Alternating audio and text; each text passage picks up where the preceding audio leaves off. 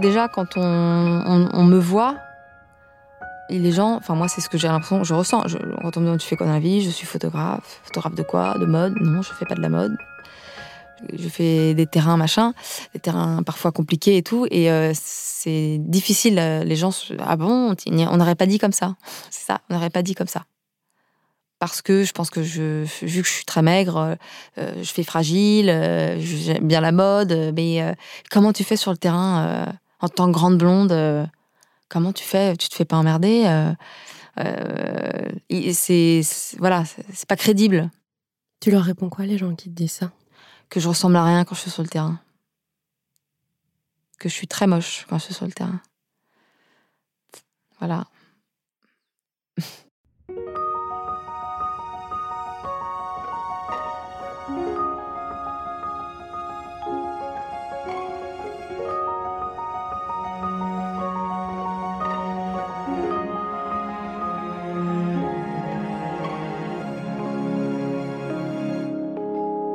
Laurence Jay est photoreporter.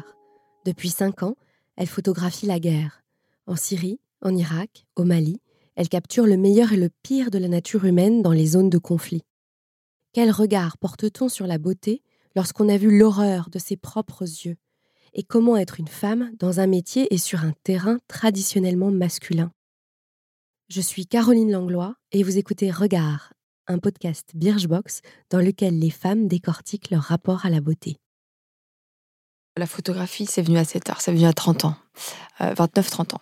En fait, euh, j'ai d'abord euh, étudié le commerce, j'ai fait une école de commerce, puis j'ai travaillé dans la mode pendant quelques, quelques temps, enfin, j'ai fait des stages. Qu'est-ce que tu faisais dans la mode? J'étais pas photographe, rien à voir. J'étais dans le marketing, dans la com, dans les achats. J'ai adoré d'ailleurs. J'étais à Paris, à Londres, à New York. C'était vraiment un, peu exaltant quand même. J'adore la mode. Ensuite, euh, je me suis rendu compte que je voulais raconter ce que je voyais suite à une mission humanitaire. Du coup, j'ai décidé d'être journaliste. Ça a été un gros drame parce que j'avais fait toutes mes études euh, et j'avais même un master 2 qui m'attendait en création d'entreprise et communication. Donc, ce que j'ai fait ce master 2, je me souviens, j'avais posé une question à un prof sur l'humanitaire, même pas trop sur le journalisme à ce moment-là, et il m'avait rionné euh, avec mon CV dans la mode. Et bah alors après, du coup, en fait, la photo c'est quand même venu plus tard ça a été donc raconté. Donc j'ai fait des stages, d'abord dans une émission de mode en télé, c'était le seul truc que je pouvais vendre, et ensuite dans une agence de presse télé. Et là j'ai appris l'enquête, j'ai appris le journalisme, j'ai écouté des grands reporters enquêter. Euh, euh, et, après il y a eu les révolutions arabes. Euh, j'ai rencontré un photographe de guerre qui s'appelle Patrick Chauvel, j'avais envie de comprendre pourquoi il risquait sa vie pour raconter celle des autres. Et du coup, euh, de fil en aiguille, il m'a donné envie de faire ça. Donc, je me suis acheté un appareil photo. J'ai commencé à apprendre sur des mariages le week-end pour euh, la technique. Moi, je suis absolument nulle en technique. Euh, puis surtout que je suis pas photographe, quoi. Enfin, j'étais pas photographe. Et après, il y a eu la Syrie. Et, je me suis dit, je vais y aller, quoi. Autant, autant voir si ce métier est pour moi en, y allant, en allant sur place. Et avec la photo, c'était un appareil photo, c'est moins logistique qu'un autre média. Je vais en Syrie, euh, il y a toujours la grande question, euh, le moment où tu es confronté à ta première euh, épreuve. C'est difficile, le premier mort ou le premier, la personne qui souffre, première personne que tu vas souffrir. Et il y en a eu une, effectivement, atroce. J'étais en larmes, je me souviens. ma collègue me dit on pleure pas devant les Syriens. C'était dans un hôpital, donc nous on faisait un sujet sur les hôpitaux qui étaient bombardés par le régime syrien dans le nord de la Syrie. Et il y a des blessés qui arrivent. À un moment donné, là, il y a un homme qui arrive. Euh, il manquait une jambe, un bras. Il avait des, éclats dans le torse. Il était en agonie. Il criait beaucoup. Il souffrait beaucoup. C'est assez dramatique parce qu'il s'est bombardé tout seul dans une usine d'obus clandestine. Je sais pas, il a peut-être fumé une cigarette. Bref, un obus a sauté sur lui. Et en fait, il hurlait à la mort. L'oral qui précède, vous voyez et il hurlait, il hurlait, il hurlait. Et là, la souffrance, c'était difficile à entendre, en fait. En fait, quelqu'un qui souffre, c'est abominable. Et donc, je, me souviens, donc je me suis mise à chialer, parce que, à pleurer, parce que c'était euh, c'était mon premier, euh, ma première épreuve sur le terrain. Euh, puis de voir la souffrance humaine, c'est difficile. voir les morts, ça va, parce qu'ils sont morts. Mais alors, les vivants qui, qui vont mourir. Et ma collègue me dit, on pleure pas devant les Syriens. Et en fait, après, je faisais plus la grimace des larmes. Vous voyez, je photographiais, mais mes larmes coulaient. Et en fait, euh, après cette, euh, cette journée, euh, j'ai plus pleuré. Je pleurais après, mais pas pendant. Plus. Presque plus jamais. je veux pas esthétiser mes photos parce que c'est des photos qui sont souvent difficiles que je prends notamment quand je couvre des zones de conflit. Je cherche l'équilibre. Je veux que le lecteur, celui qui voit ma photo, aille là où je veux l'amener, là où je veux lui montrer l'info. Donc quand je vais cadrer ma photo, euh, c'est vraiment un exercice quoi. Sur le terrain, c'est en plus c'est un, c'est un exercice mental de penser à ton cadrage dans une zone compliquée, mais je vais faire en sorte euh, que l'action soit visible clairement. Donc ma photo sera entre guillemets belle à mes yeux, enfin pas à mes yeux, c'est très prétentieux de dire ça, mais je hum, fais en sorte qu'elle soit très construite et cadrée, donc proportionnelle, donc elle peut paraître belle. Et c'est possible de voir du beau même sur une zone de guerre? Dans la guerre, euh, c'est un peu dur de dire ça. Euh, les émotions des gens, euh, la tragédie qui se passe, la dramaturgie, tout ça, c'est beau. Les tableaux qu'on a en tête, de, les peintures qui sont le photojournalisme d'avant, c'est beau. C'est le tragique est beau. Une femme qui pleure, c'est horriblement triste. Un homme qui pleure, c'est horriblement triste. Mais c'est ça, ça peut être beau. Et euh, en fait, c'est pas ce que je recherche. Hein. Je cherche pas à esthétiser la guerre, mais je cherche à ce que la photo que je prends va rester dans la tête des gens, dans ceux qui la regardent, que ce soit les civils, les, les, gens lambda, euh, les, gens qui lisent les journaux ou, les politiques en fait. C'est important que, vous voyez, il y a plein de photos qui marquent l'histoire en fait. Ce sont des photos qui sont la plupart du temps qui sont belles en fait, qui sont construites, qui sont où il se passe quelque chose, où il y a de l'émotion. Et euh, je trouve que toutes les émotions humaines sont belles en fait quand on les fige. Enfin, c'est ça que je cherche moi dans ce métier. C'est euh, comprendre les émotions humaines euh, dans ces tragédies et euh, de voir en peu de temps le pire et le meilleur. Et en photo, là, ce que j'aime dans la photo, c'est le côté figé, attraper cet instant qui, qui devient éternel presque. les gens se révèlent. Tu peux te décrire?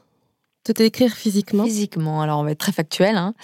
Je mesure 1m73, je suis très, très mince, peut-être je suis un peu maigre d'ailleurs. Euh, je suis blonde, j'ai les cheveux assez longs, euh, je suis fine, ouais, je suis maigre, un peu maigre. Grande, grande et mince. Tu te trouves belle en général? Je suis pas mal dans ma peau, je peux te dire ça comme ça.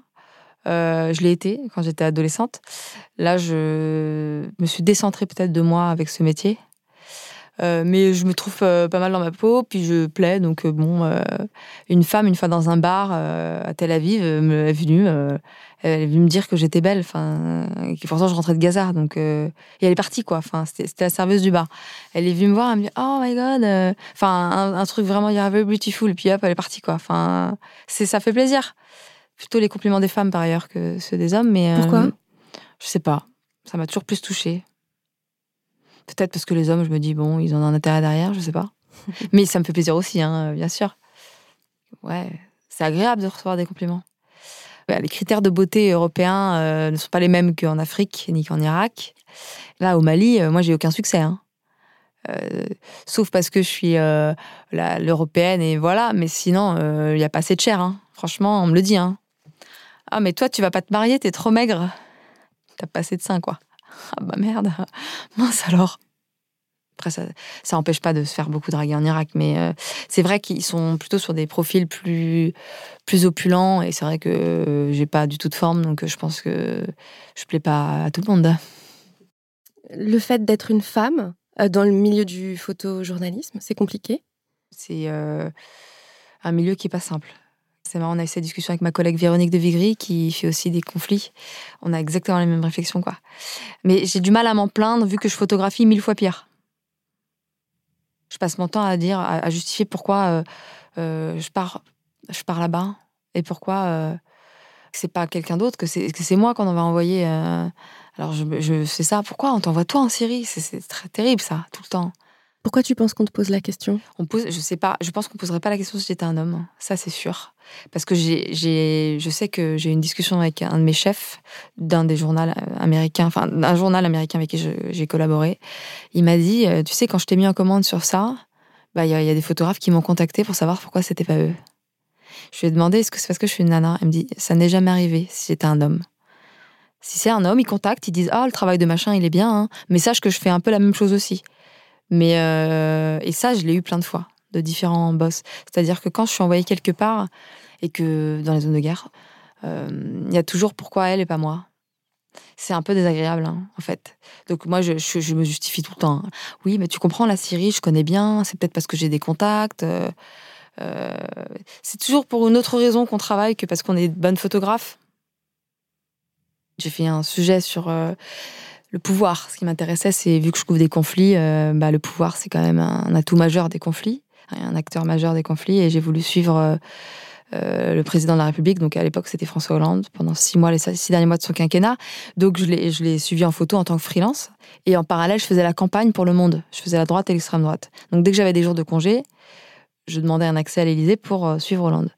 Bah ça, beaucoup de rumeurs là-dessus, quoi. Beaucoup de rumeurs. Euh, comme quoi, je, des, choses voilà ridicules, comme quoi j'avais une relation avec lui, ce qui est absolument faux. Euh.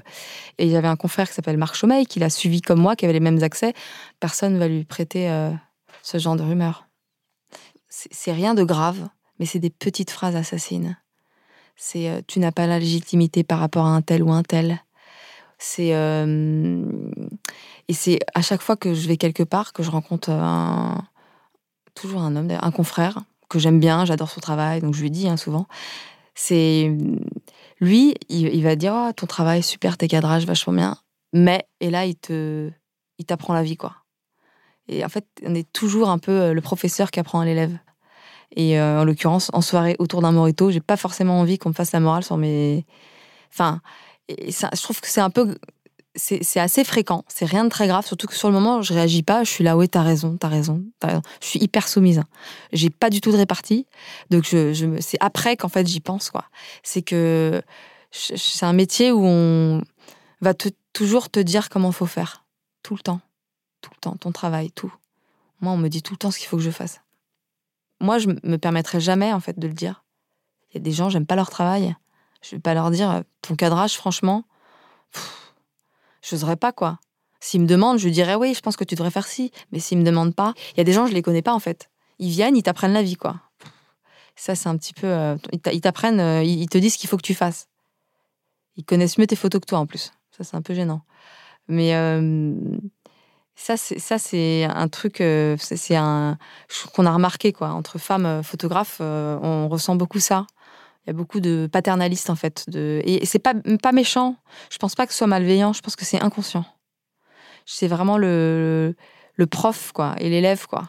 Est-ce qu'il n'y a pas quand même un peu cette idée que pour aller en Syrie par exemple, il faut être un peu un bonhomme? Alors j'ai une force mentale, c'est-à-dire que je tiens le, terrain. Je suis très endurante et je peux tenir sur des très grandes températures. Mais là j'ai fait le Mali là 45 degrés, gilet pare-balles obligatoire, casque et tout, l'horreur. Mais j'ai tenu.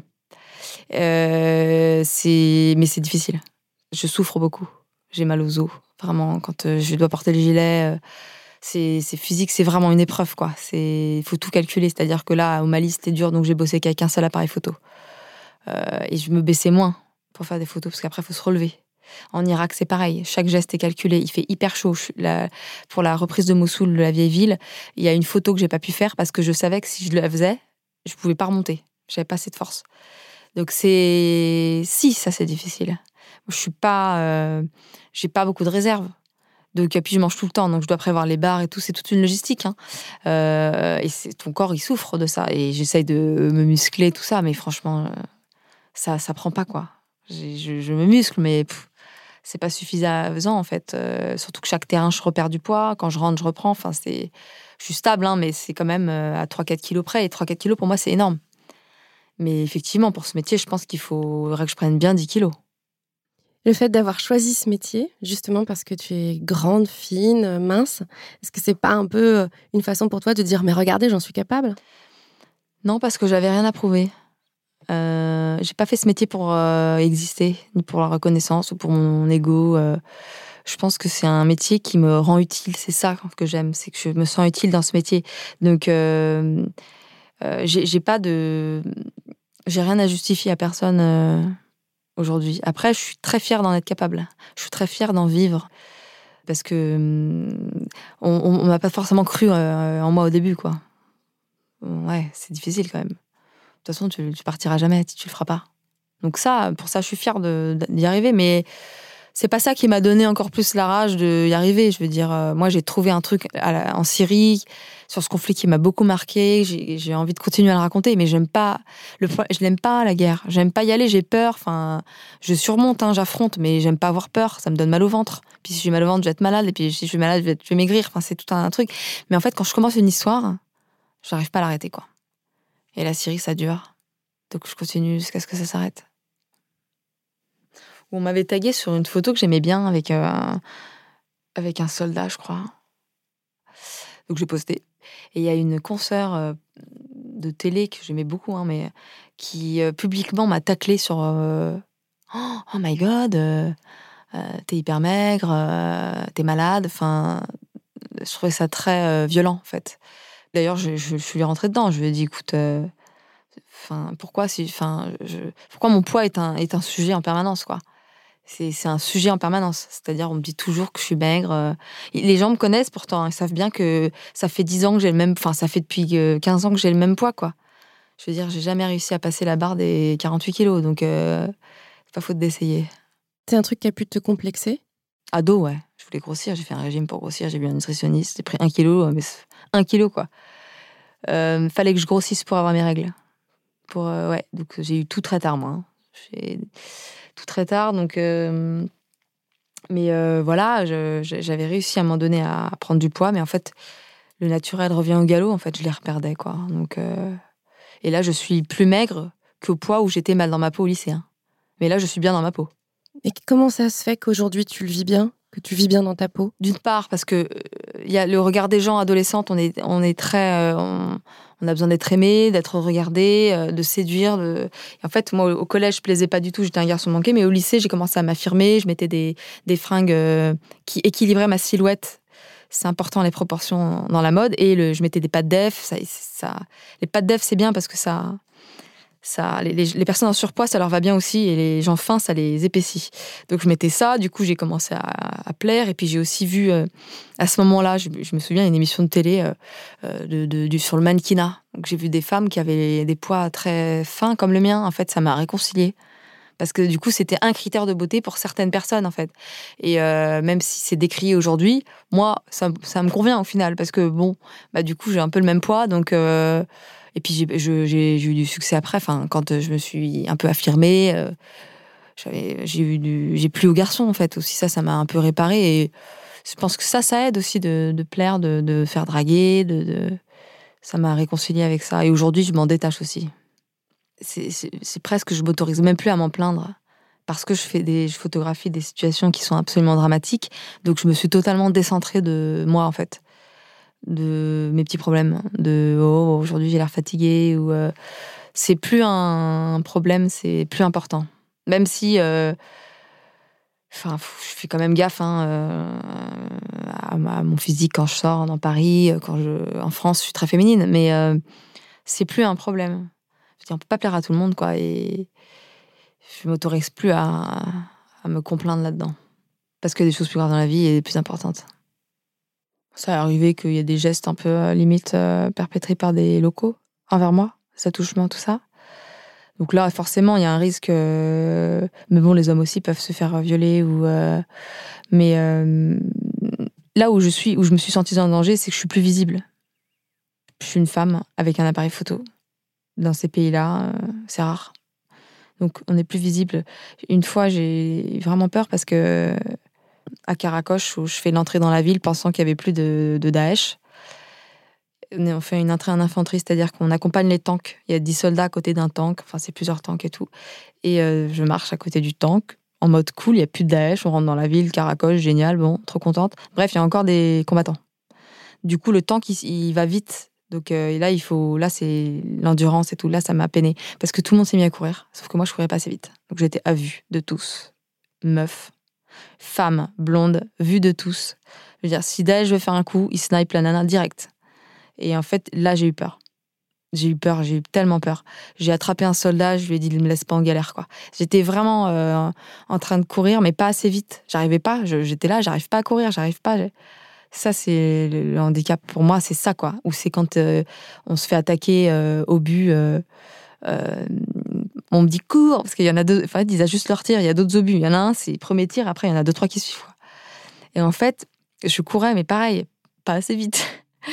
Et, en fait, je, vraiment, j'ai beau tout donner, j'en peux plus, quoi. Je suis avec mon gilet, mes deux trucs et tout. Attendez-moi, c'est pathétique. Ça, c'est ça, c'est difficile. Donc parfois, je suis là, j'en ai marre. Je cours pas, je marche vite. allez, c'est pas grave. Tant pis, j'en ai marre. Euh, je peux pas courir. Je pas me. En plus, le gilet m'emporte vers l'avant, donc à chaque fois, je, suis à deux doigts de tomber. J'ai mes deux appareils photo. Ça, c'est un, problème, c'est que je peux pas courir longtemps et vite. Je préfère plutôt être sans gilet par balle. Parce qu'en fait, il vaut mieux savoir courir parfois que euh, d'être protégé, quoi. Un gilet. Mais ça, ça c'est un gros handicap pour moi ce genre de métier, dans le, dans le social, c'est compliqué. Parce qu'en fait, quand tu. D'ailleurs, je dis pas souvent que je fais du conflit, du reportage de conflit, parce que les gens sont très curieux. Du coup, tu prends la place. Et du coup, euh, quand tu es en couple, tu peux prendre la place, alors que l'autre, du coup, il l'a moins. Et ça, ça peut être mal perçu. Comme si tu prenais quelque chose. Donc, après, il y a des petits pics. Euh, il y a des relations qui peuvent s'éteindre, je pense, à, cause de ça, parce qu'au début, il est content, il est impressionné et tout ça. en fait, après, ça l'ennuie. Ça, ça l'ennuie que tu que tu partes à l'étranger, faire, faire des zones de conflit. En plus, c'est dangereux. Et en plus, euh, dans l'inconscient collectif, c'est les hommes qui partent à la guerre, quoi. Je pense qu'il y a quelque chose autour de la virilité qui peut se jouer, effectivement, euh, que ce soit toi qui partes. Mon, mon, compagnon de l'époque était hyper fier euh, hyper content, mais il me balançait des pics quand même parfois. Ça l'emmerdait, quoi. Et en même temps, il était content. C'était vraiment le paradoxe, quoi. C'était, euh, il était fier et après, il cassait un peu. Parfois, je sentais une pointe de jalousie aussi quand je partais et pas lui. Euh, ouais. C'est un métier compliqué quand même. Hein. C'est un métier, mais c'est un métier passionnant. C'est le plus beau métier du monde.